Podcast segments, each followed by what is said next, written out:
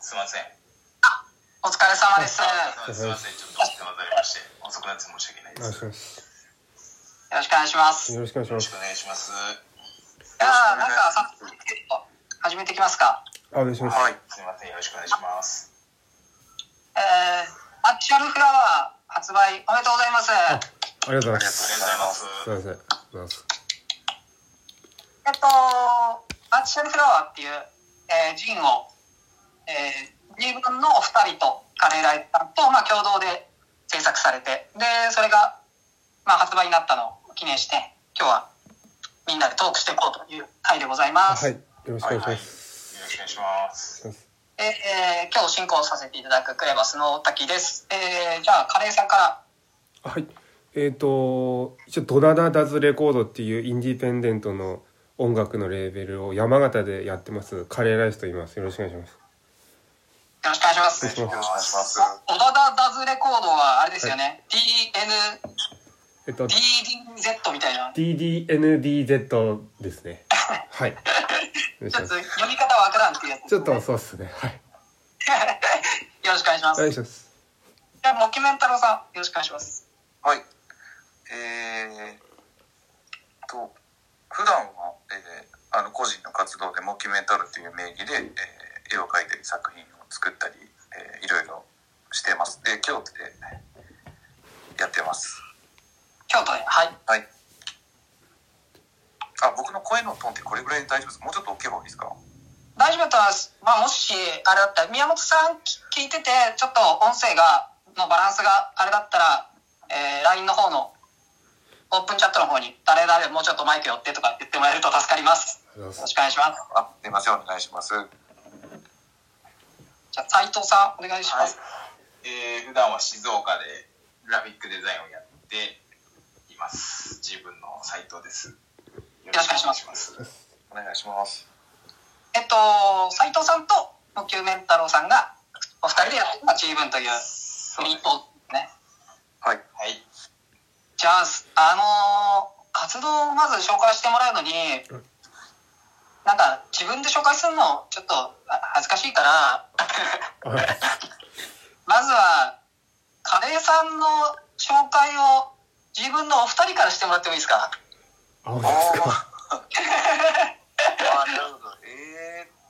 カレーさんの紹介、はい、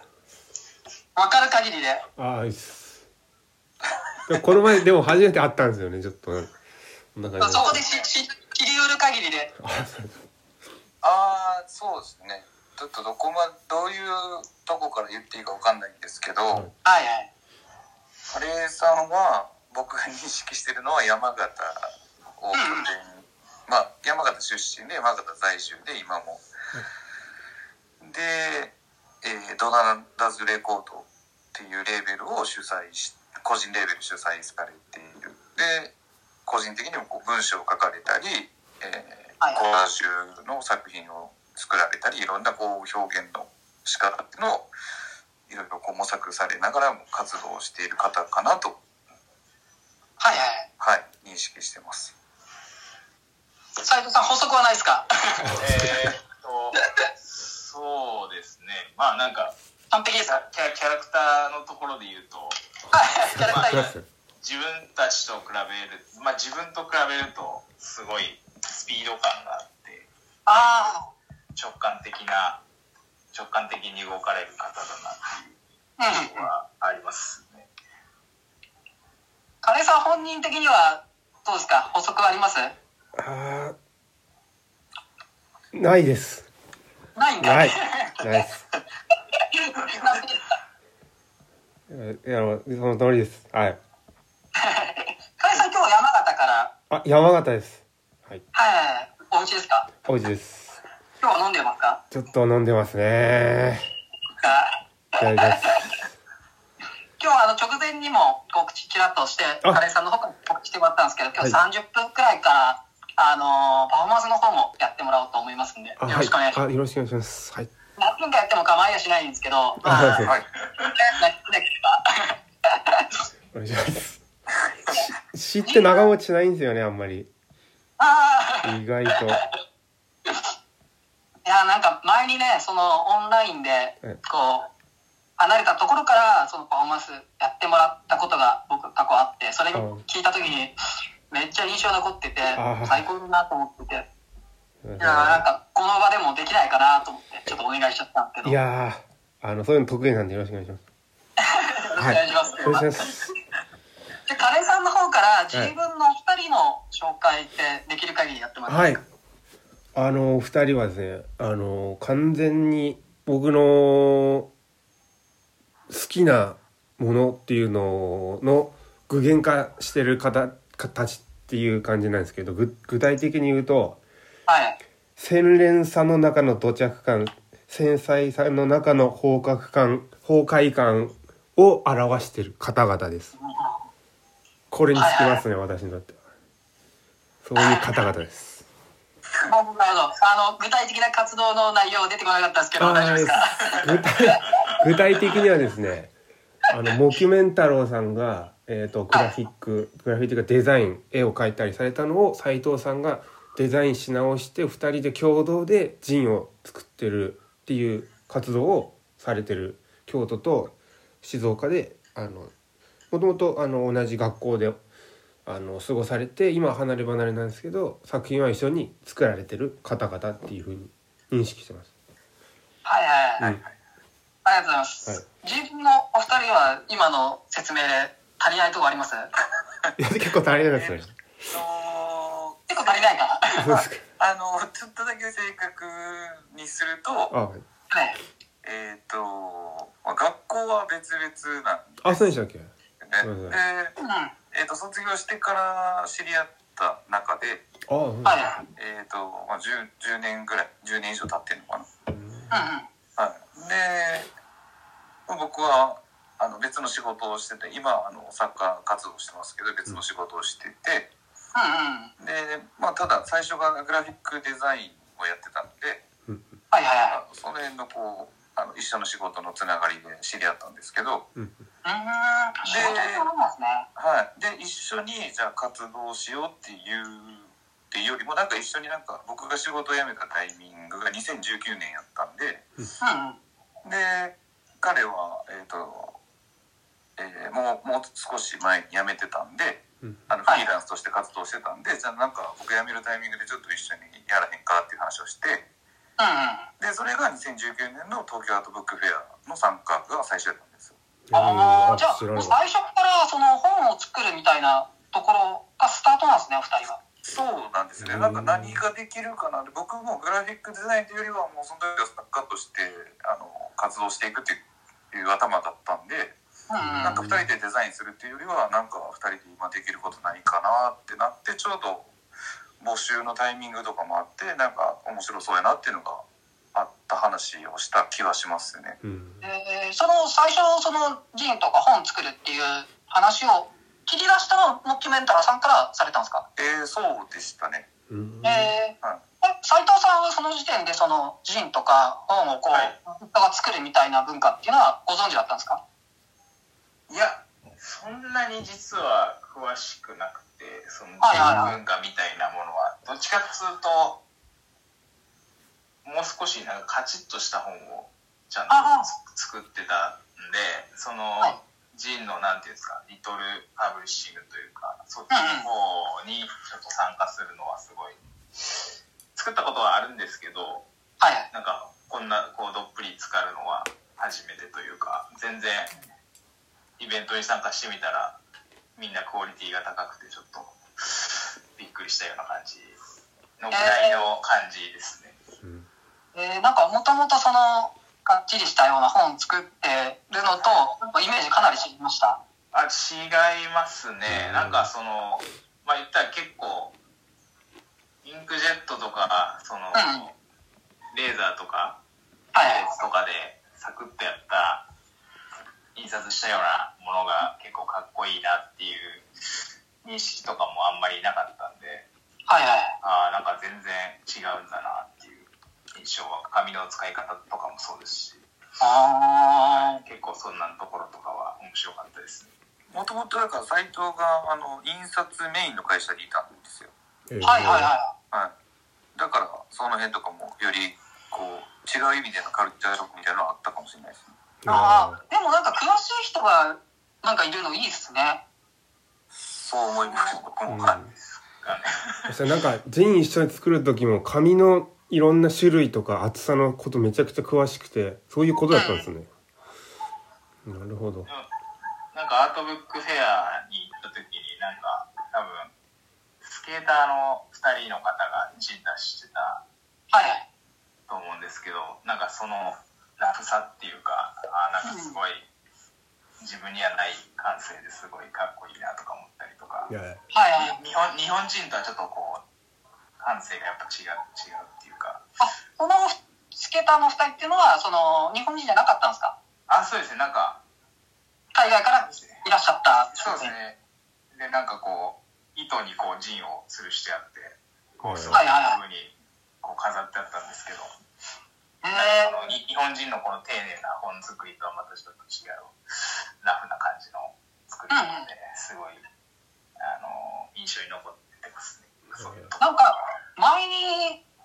ちらっとその自分のお二人とこうお話しさせてもらった時に、はい、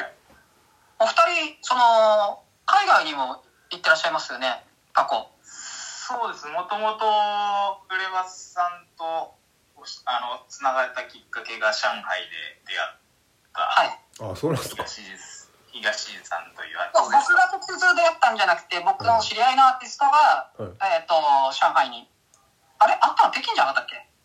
あ、上海です。そうだ、そうでした、そうでした。2019年の上海アートブックフェアのタンクエディションに僕らが出展してて、でそこで東地雄一郎さんというこうアーティストの方と出会って、うん、で2020年のバーチャルアートブックフェアの時にオンラインで初めてお話しした感じですよね。だからその時点でその北京に行ってらっしゃる方って言ってたっていうのをその僕はその東地っていう知り合いのアーティストから聞いていて、はい、でその時にオンラインでお話しさせていただいた時にその東南アジアの方にもお二人が。あ、そうですね。なんかもっとその自分を組んでからやったっけな。組む前になんか前にってやってたんですね。いや、もきゅうめん太郎が単純にその仕事終わったらちょっとリフレッシュみたいな感じでタイなんか僕の最後の仕事でなんかクラウドファンディングを使ってもともとタイの知り合いがいたんですけど、タイに住んでる日本人の。でその方が、こうカルチャースペースみたいなのをこうタイの下町みたいなところに作りたいっていう話をいただいて、でそのプロジェクトを一緒に進めたんですよね。でクラウドファンディングを使ってでそこに実際に、作ることができたんで、じゃあそこのオープン記念と、打ち上げという意味で僕が行く時にこの斎藤も一緒に行こうという話をして。だっていうのが一番最初に2人でなんか活動し始めたっていう感じはあります。もうその自分のこう前進というか。そうですね。なんかあれなんですかね、カレーさんの言ってた土着性みたいなのがなんかそういうところの影響もあるんですかね。そういうのってよりもともとお二人っていうかなんかもともと持ってるのかなっていう感じがします。もともと2人ともそういうのに多分興味があったんで、なんていうかそのローカルとか、いわゆるそのストリートカルチャーみたいなところ、土着性みたいなところに多分興味があったんで、その東南アジアとかそのタイ行ったりした時に多分こういろいろ歩いて、回って、写真撮ったり。なんかそこのこう土着感みたいなのについて話したりとかしてたんで、それが一番最初のなんかこう自分の最初のテーマみたいなのを形作っていった感はあるかもしれないです。自分と自分さんの一番の共通点は土着感っていう感じなんですね。土着好きな3人っていうちょっとそういうのありますね。カレーさんは、自分のお二人のその本を多分最初に見てでその後に人と会ってるじゃないですか。あ、そうですね。その本で受けた印象と本人たちの印象ってどう違いました？あ、まあ、今の印象と最初の印象と、はい、印象でもなんかあーって感じでしたね。なんか納得する部分は結構あって、なんて言うんですかね、結構僕も神宮さんの本3冊ぐらい買ってるんですけど、はい、なんかやっぱ人間性的なものがもう出ていたので、なんかその直接会う前にズームとかでいろいろ打ち合わせとかして顔面識して話したりしたんですけど、うん、あ、押すって感じで、なんか押すって感じでなんかこう、あ、違うなとか、あ、そうだったんだっていうのがなんかもうそのままこう入ってきた感じでしたね。納得感、はい、違いなくというか、そうですね、思ったのと変わりなく、あ、なんか嬉しいなみたいな感じでした。うんうんうん。自分の2人はカレーさんの印象って最初と今と変わったりしました？例えば今回制作をお3人でやってらっしゃるじゃないですか。はい。なんかそれを通して変わったとかあるかなと思って。お、どうですか斉藤？僕はほぼないというか、なんていうんですか、もともとすごいスピードでいろいろやっていくなっていうのがあって、でそれがプライベートでご飯食べる時とかもメニューをほぼ1秒ぐらいで言えます。はい、カレー食ったんですよね、日本橋で。はい、なんかもう凄まじい勢いで2種類10種類ぐらいありましたもんね、メニューの。なんかそうですね、そっから2種類選ぶんですけど、結構早く決めたりして。それは今やってるその大阪でのイベントにカレーさんが行った時の話。そうなんですよ。そうですね。なんかあとは、文章を書くのもすぐパッと書いて送ってくるし、リアクションが早い。でも早いなっていう感じがしますね。なんか変にせっかちなとこあるかもしれないですね。割とこう思いついたらすぐ行動みたいな。あ、なんかそういうパターン多いですね、僕の場合。はい。モキガイカルさん的にはなんかこうどうですか、その最初の印象と今の印象。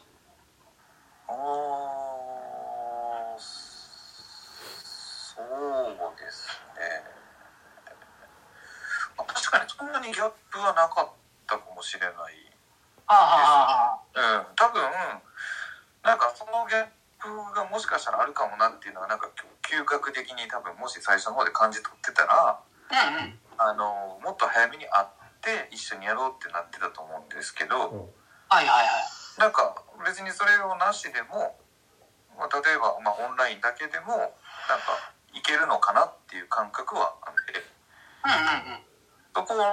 なんかあってからのズレもそんなになかったのかなっていう気はします。ありがとうございます。今そのもっと早めに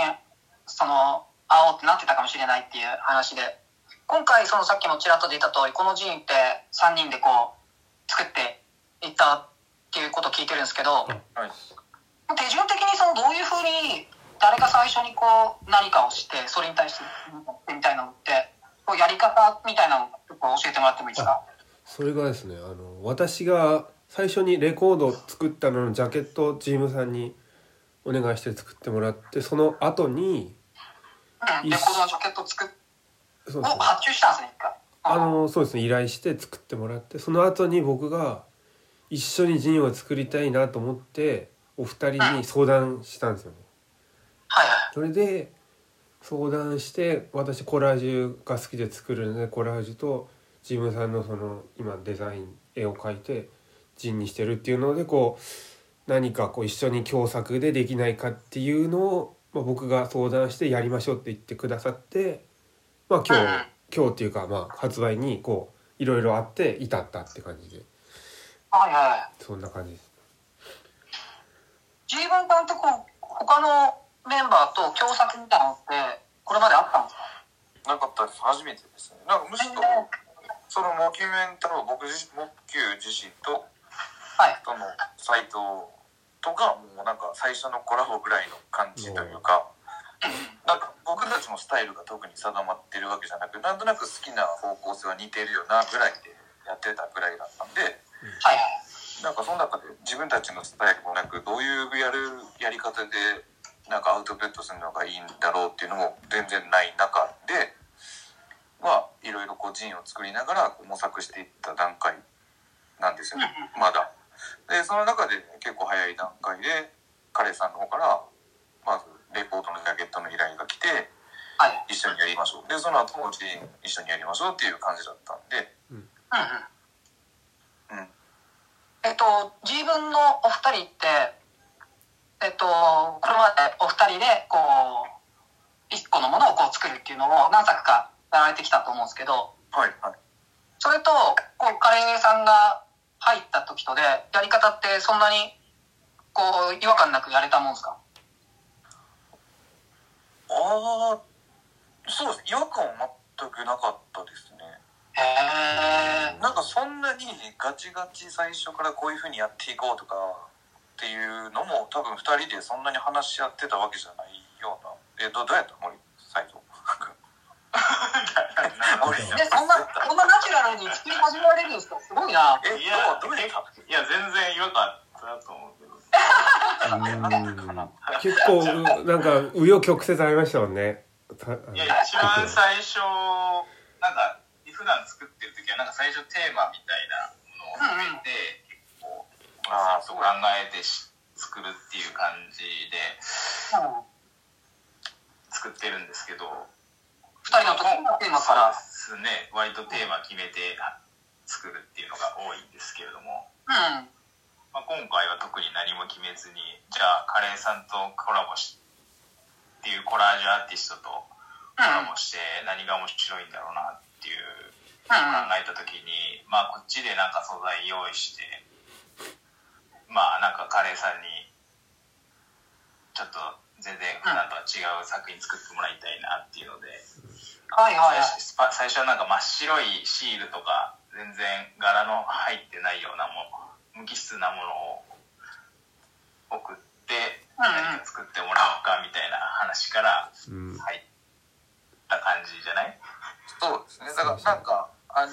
んか一番最初にカレーさんから一緒にジンを作りたいっていうお話をいただいた時っていうのは、カレーさんの中では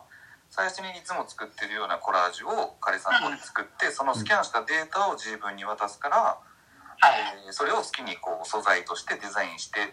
ジンを作ってもらえたらっていう感じだったんですよね。でも自分の2人が何かこうデザインをしていくみたいなのが最初のイメージではあったかもしれないなと思っていて、でその中で自分の中で話して、いやもうちょっとなんかこう面白い反応が起きないかなとか、面白い結果に至るようにできて面白いなっていうのがあったので、2人で話して、いや素材いつも使ってる素材じゃなくて僕たちが用意した素材に一回コラージュしてもらうっていうのはどうだろうっていうのから始まった。はいはいはい。じゃあ、制作さ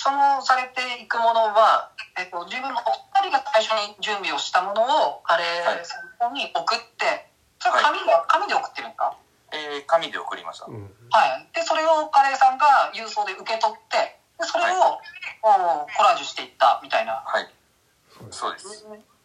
カレーさんはそうすると普段のものと違うことをやってる感じだったんですか？それともいつも全然変わらんみたいな感じなんですか？結構自分の中で一回最初もらった時いつも通り思った通りやって。半分ぐらい素材使った後でものすごい考えて、でもう半分ぐらい考えて、こう今までと違うやり方でっていうので考えて2パターン送って、それが山形の汚い古い旅館の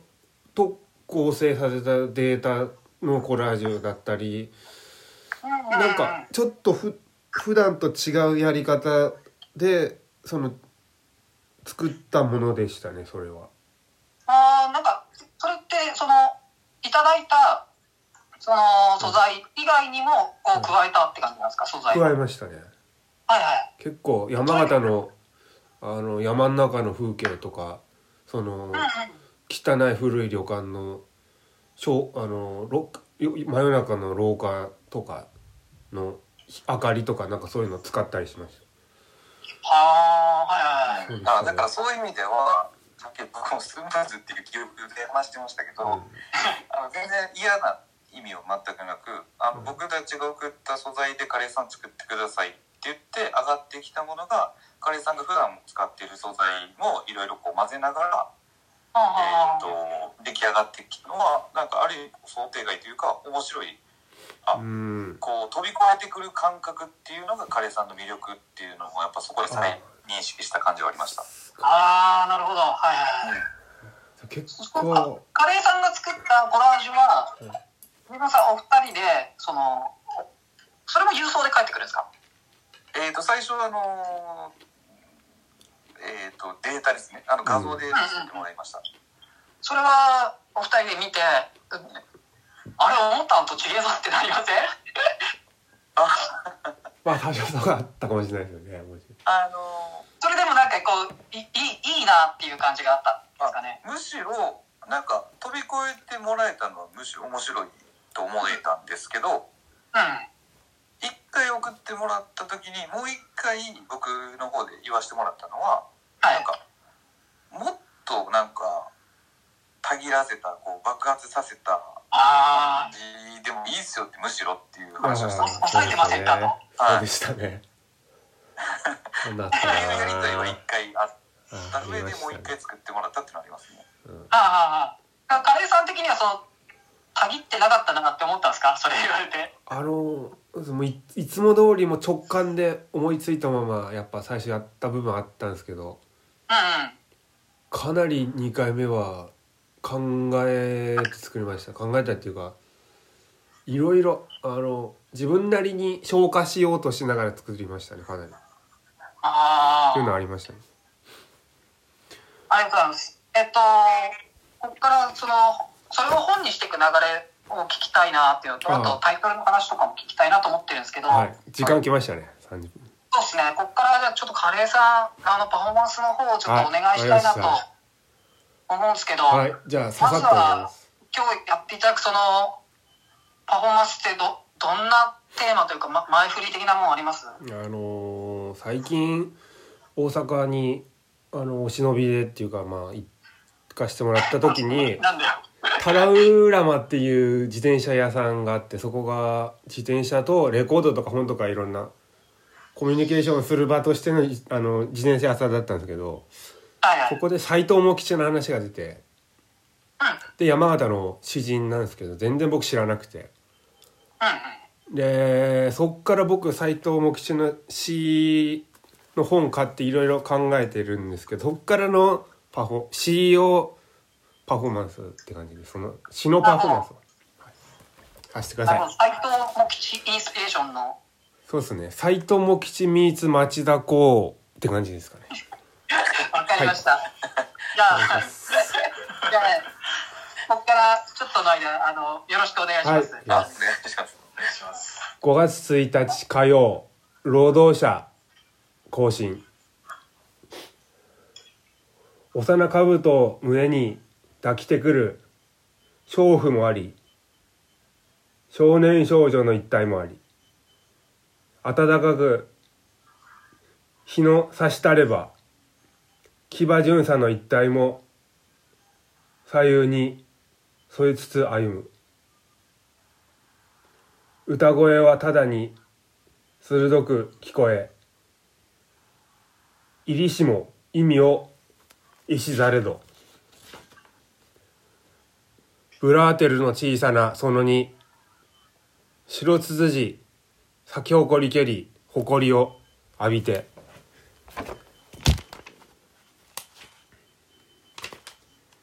二人の男がパチンコに熱中している。この台は出ませんよ。もうよしましょう。これ以上やっても無理です。そりゃあなたの腕じゃ無理ですよ。一体このパチンコってものはどういうふうに見当をつけりゃいいんですか。でん、でん、無視。無視か。立つ無理お前のあたまはどこにある角だせや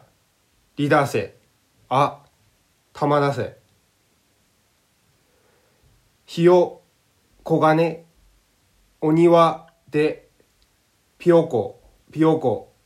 かくれんぼどん何ジュースをくれてもきいろいあんよが見えてるよだんだんだーれが女かった枕ぼゆうゆうゆうの酒田米花は水島優私の好きなシャンプーのフレーバーはマシェリどこ行った鈴木恵美どこ行ったホワイトキーは鈴木亜美その鍵穴にナマコを見張る斎藤茂吉を知ってるか渡辺大輔を知ってるか服部義雄を知ってるか私は知らない全然知らないのは正義であり坂上忍は正義であるとは認めたくない一番の酒のつまみは自分自身以上です。ありがとうございます。ありがとうございました。ちょっとすいません、何の脈絡もないんですけどはい、いやマイク入れてたらやばかった。すっごい笑ってたもんね。ありがとうございます。ちょっとマシェリとか全然関係なくてすみません。すいませんって思ってないでしょ。思ってないですね。ちょっとそうですね。うん。だから自分のバカさ加減に飲む酒がうまいんですよ。ごめんなさい。そもそもこの今パフォーマンスとか詩を読もうと思ったのは、はい、クレバスさんと大滝さんと一緒になんか話して決めたんですか。そうです。いやいや僕がパフォーマンスをしてほしいって言ったんです。過去同じようにこう直接やってもらったりじゃなくてオンラインでこういう感じでやってもらったことがあって、はいはい、その時は急に歌い始めたんです。カラオケ歌い始めたんですよ。ちょっとそんなこともありましたね。始まるぞしたらカラオケ歌い始めて演歌がかかって演歌歌いましたね。やばいなと思ってて、でその後の朗読とかもすげえ面白かったから、はいはい、なんかもちろんねそのライブパフォーマンスみたいな形で生で見れるのがベストではあるけど、うん、少しでもねこういうやつだよカレーさんはっていうのが分かればと思っていやちょっと演歌も歌えなかったですね。ちょっとカレーさんはやっぱこのなんか人間性というか、カレーさんのキャラクターが一番伝わるのがやっぱ喋りも面白いけど、はい、何よりもこのカレーさんの表現が一番カレーさんを伝えてるってのは最高だなと思ってて。確かになんかこう文脈が全然ないんでちょっとあれなんですけども、いや、はい、やっぱりカレーさんって面白いなと思うのが、うん、どんな表現の方法をしてもやっぱり同じようにこうなんていうんですかね、カレーさんになっていくというか、コラージュもそうなんですけど、今の朗読も多分そういう感じもしてるし、文章書かれてる文章を見てもそう、なんかコラージュと通じるものがあったり、なんか展覧会の組み立て方一つにしてもなんかそのコラージュしてる感じっていうのが、これドリル山形でも話したんですけど、ありましたね。なんか全部そのコラージュかっていうのはなんかカレーさんの魅力みたいなのは感じましたね。はい、うん、なんかちょっと つなぎ合わせるのが好きなのかもしれないですね。なんか素材みたいなのわかんないですけど、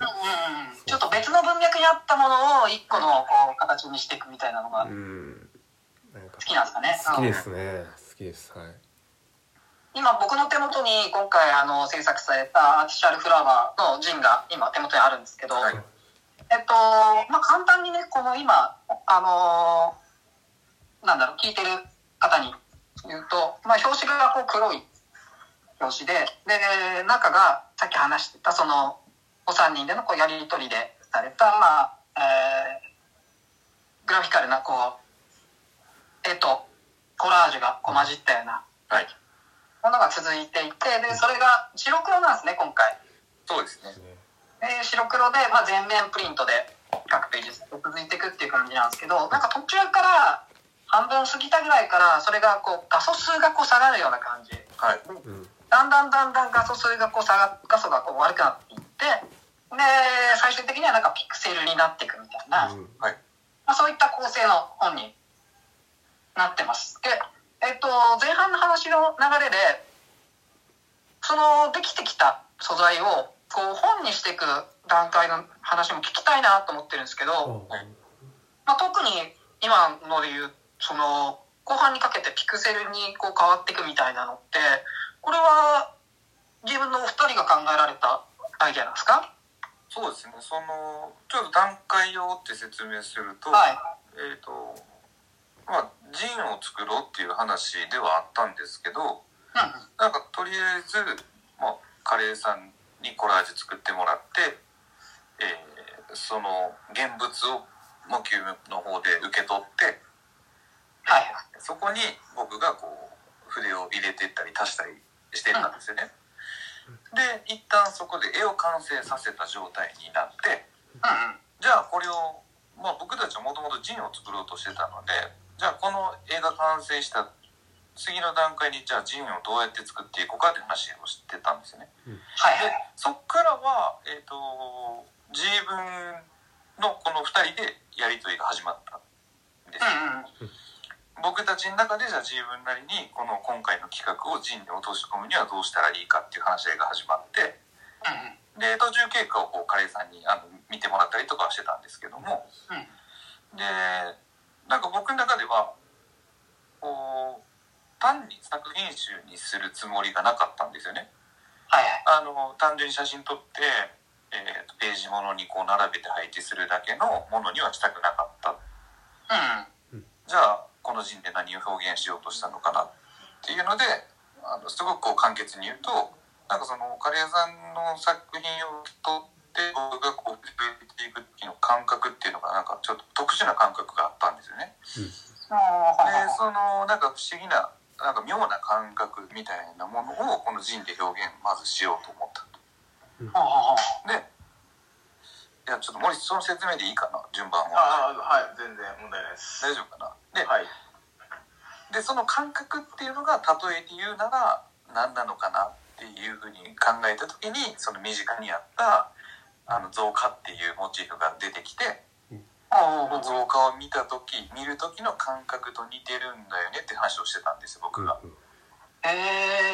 じゃあなんかその造花ってタイトルにもいいかもなっていうところから、ページの構成を作っていったっていう感じです、うん、その造花を見る時の感覚って、まあ、言語化難しいと思うんですけど、なんか どういった感覚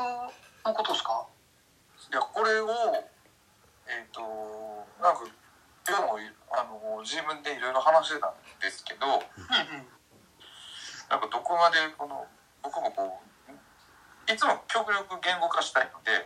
はいはい、なんかノートにもバーッと書き写していってそれをこうサイトに聞いてもらってたんですけど、はいはい、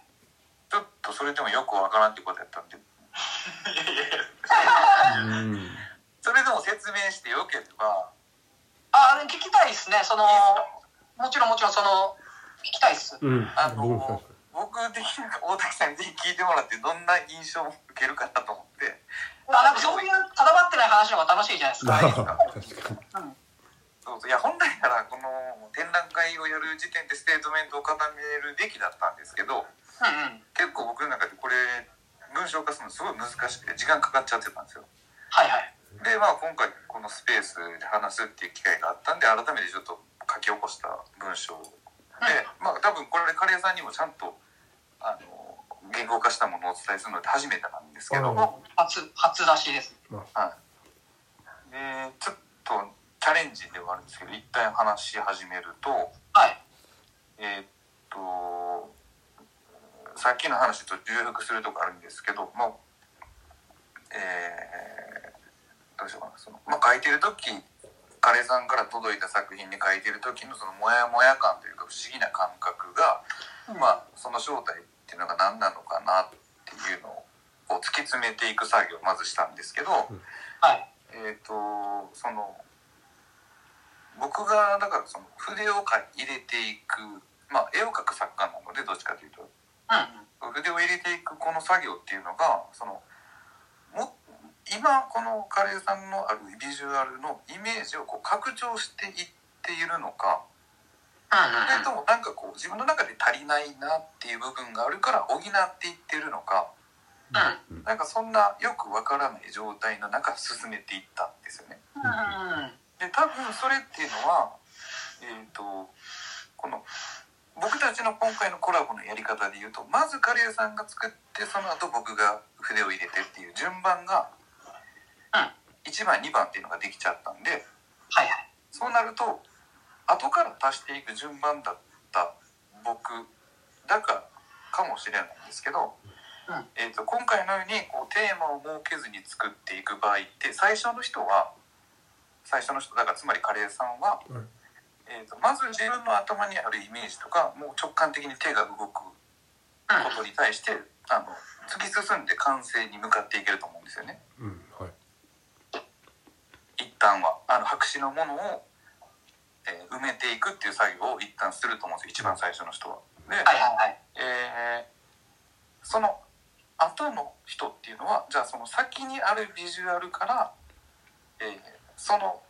あるビジュアルイメージを前提とした上でどう向き合うかっていう作業になってくると思うんですよ。うんうんうんうん。だからじゃあその向き合いながらもすでにあるイメージに向き合いながらもそこに自分の独自のイメージを付加していって、新たにこう構築していくみたいな流れを僕の中でやってたと思うんですよね、うん、はいはいはい、はい、だからそういうのってなんかこう自分一人の制作の時と違ってまた別の想像力が必要になったりしてたので、多分初めて僕がコラボするってなった時に今まで感じたことがないというか、体験したことがなかったから不思議な感覚としか捉えられなかったんですよ、概念としてなんか抽象的で、それがなんか最近全然違うベクトルで自分がこう生活する中で、はい、造花っていうものにすごい気になってたんですよね。で写真にこう収めてたんですよ、家庭に、うん、街中で見る造花、はい、でそれとなんとなく少しこう無理やりかもしれないけどなんかそういう感じと似てんねんっていうのをこう共有するために造花っていうモチーフを出したんですけど、うん、はい、で造花っていうのもなんていうのかな、本当だったら生の花がいいわけなんですよね。でもコスパが悪かったり、そこに面倒がかかってくるから、うん、まあ、花を模した形のものを商業施設のプランターに置いたりトイレに飾ることで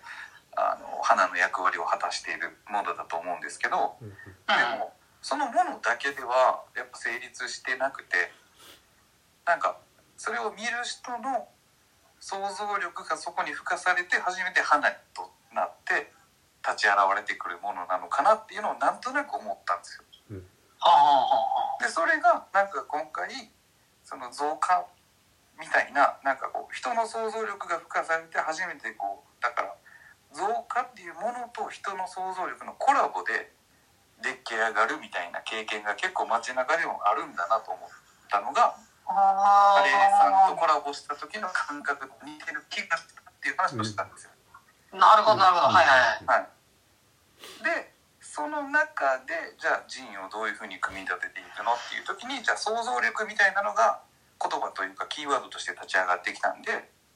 ん、じゃあ例えばモノクロにすることで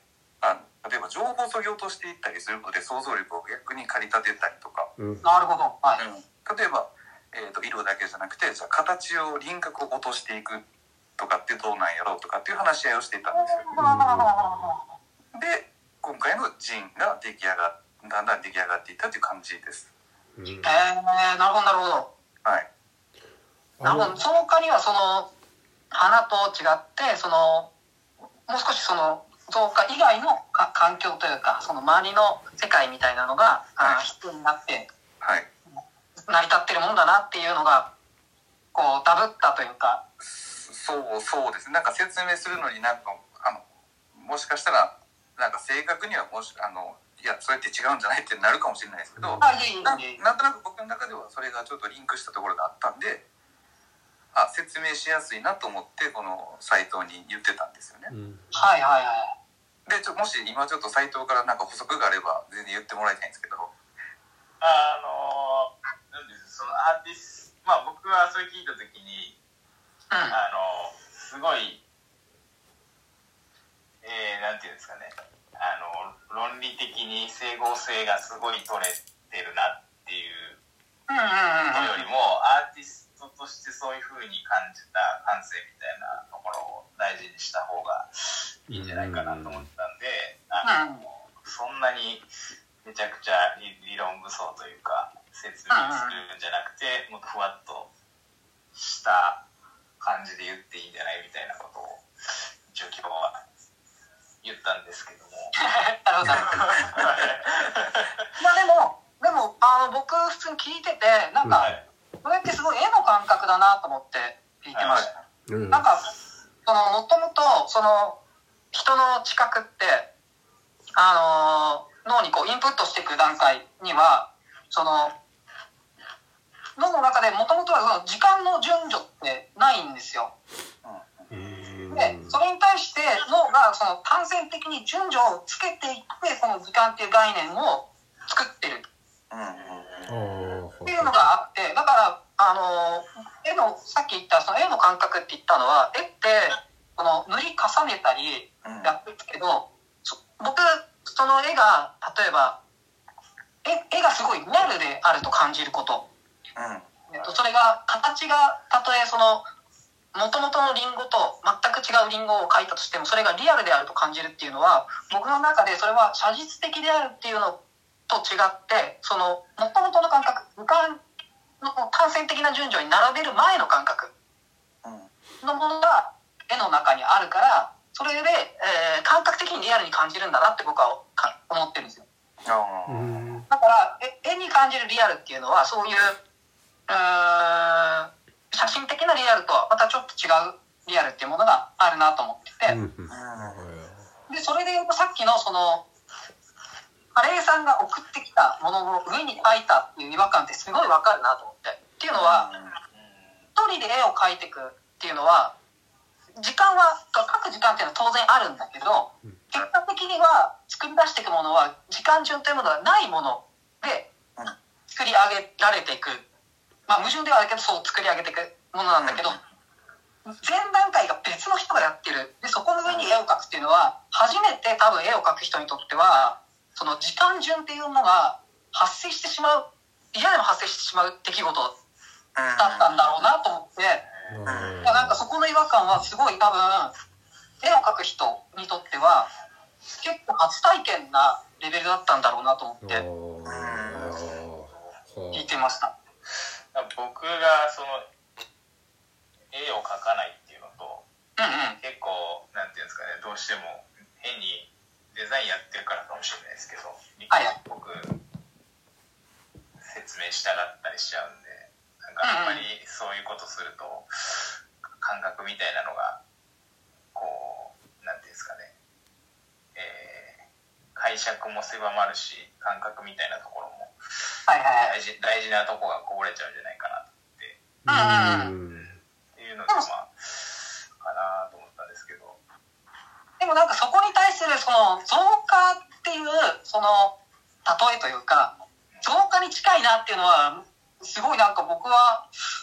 あんまり出てこない表現だなと思って、すごい面白いな。なんかその例えばレゴで作ったとか、マインクラフトとかで作った花とかも造花だし、すごいどんどんリアルに近づけて、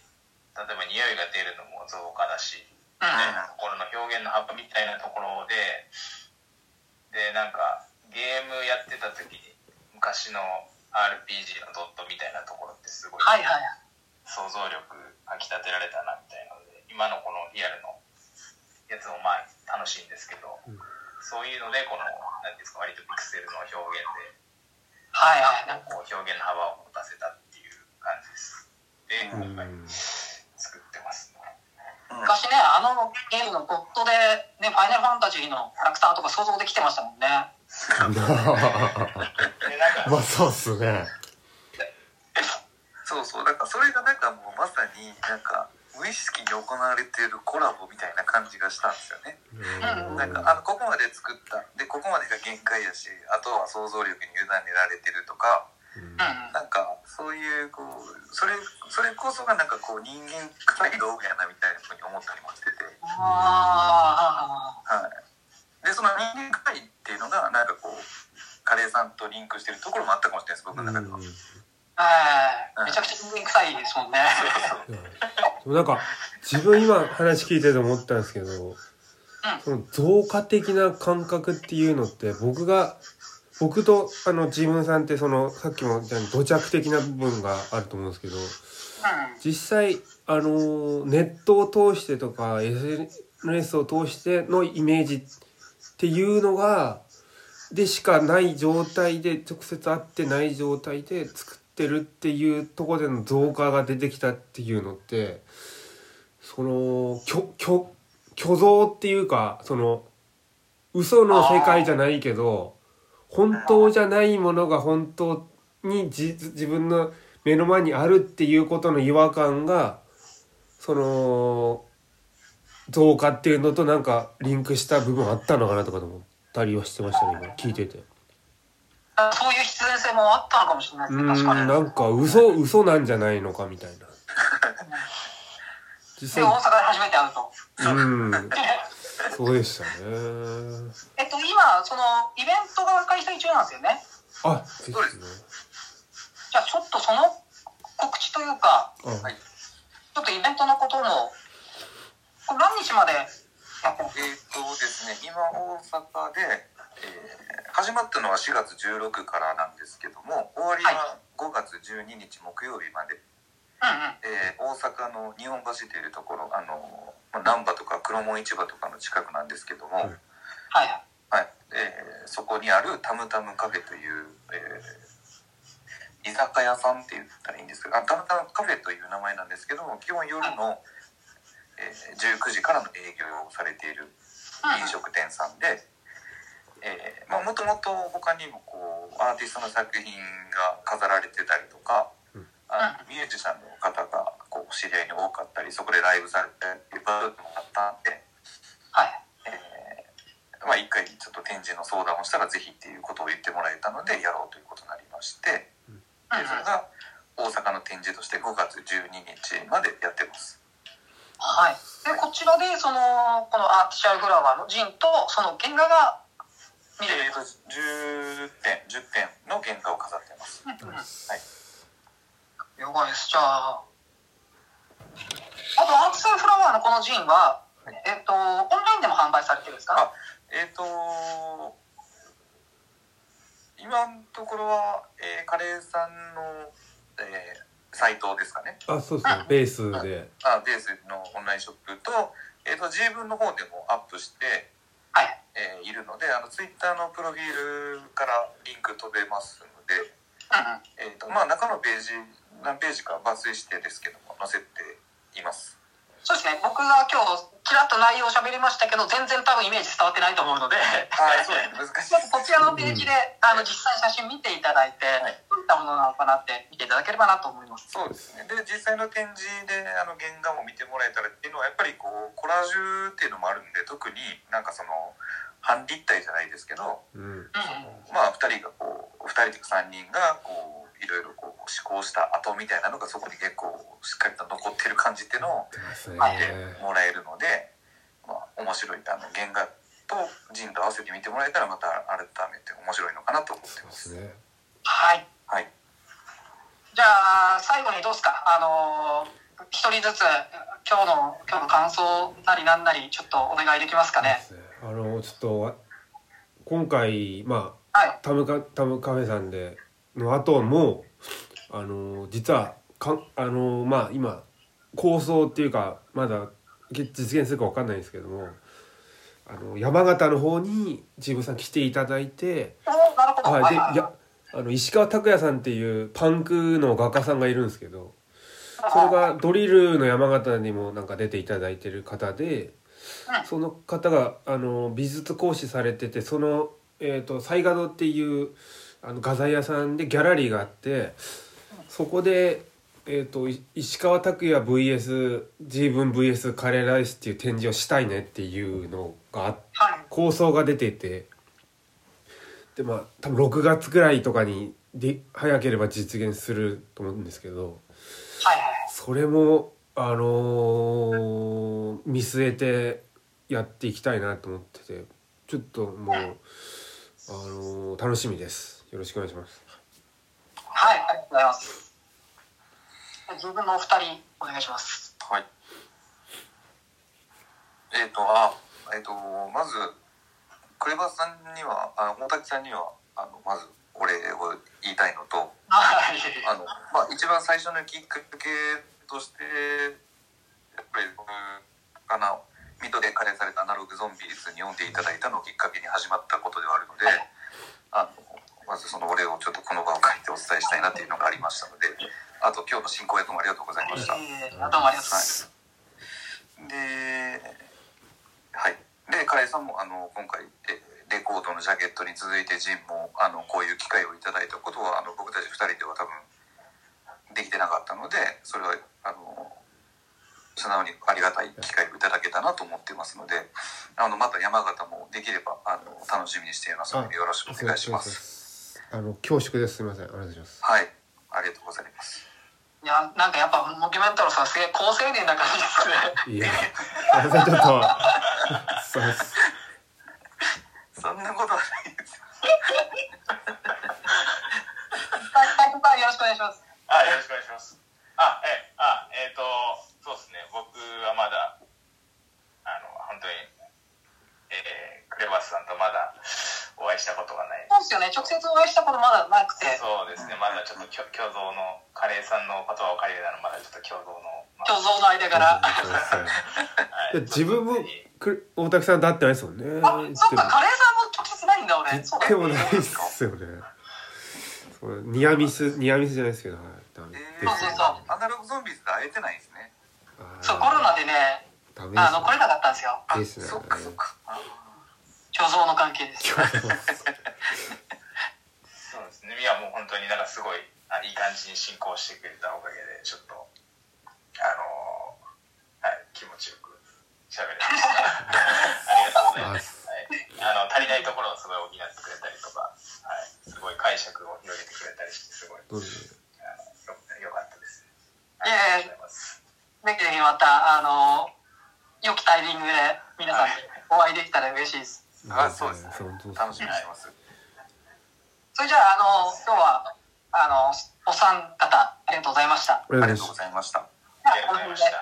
お三方とはお別れで、はい、お疲れ様です。ありがとうございました。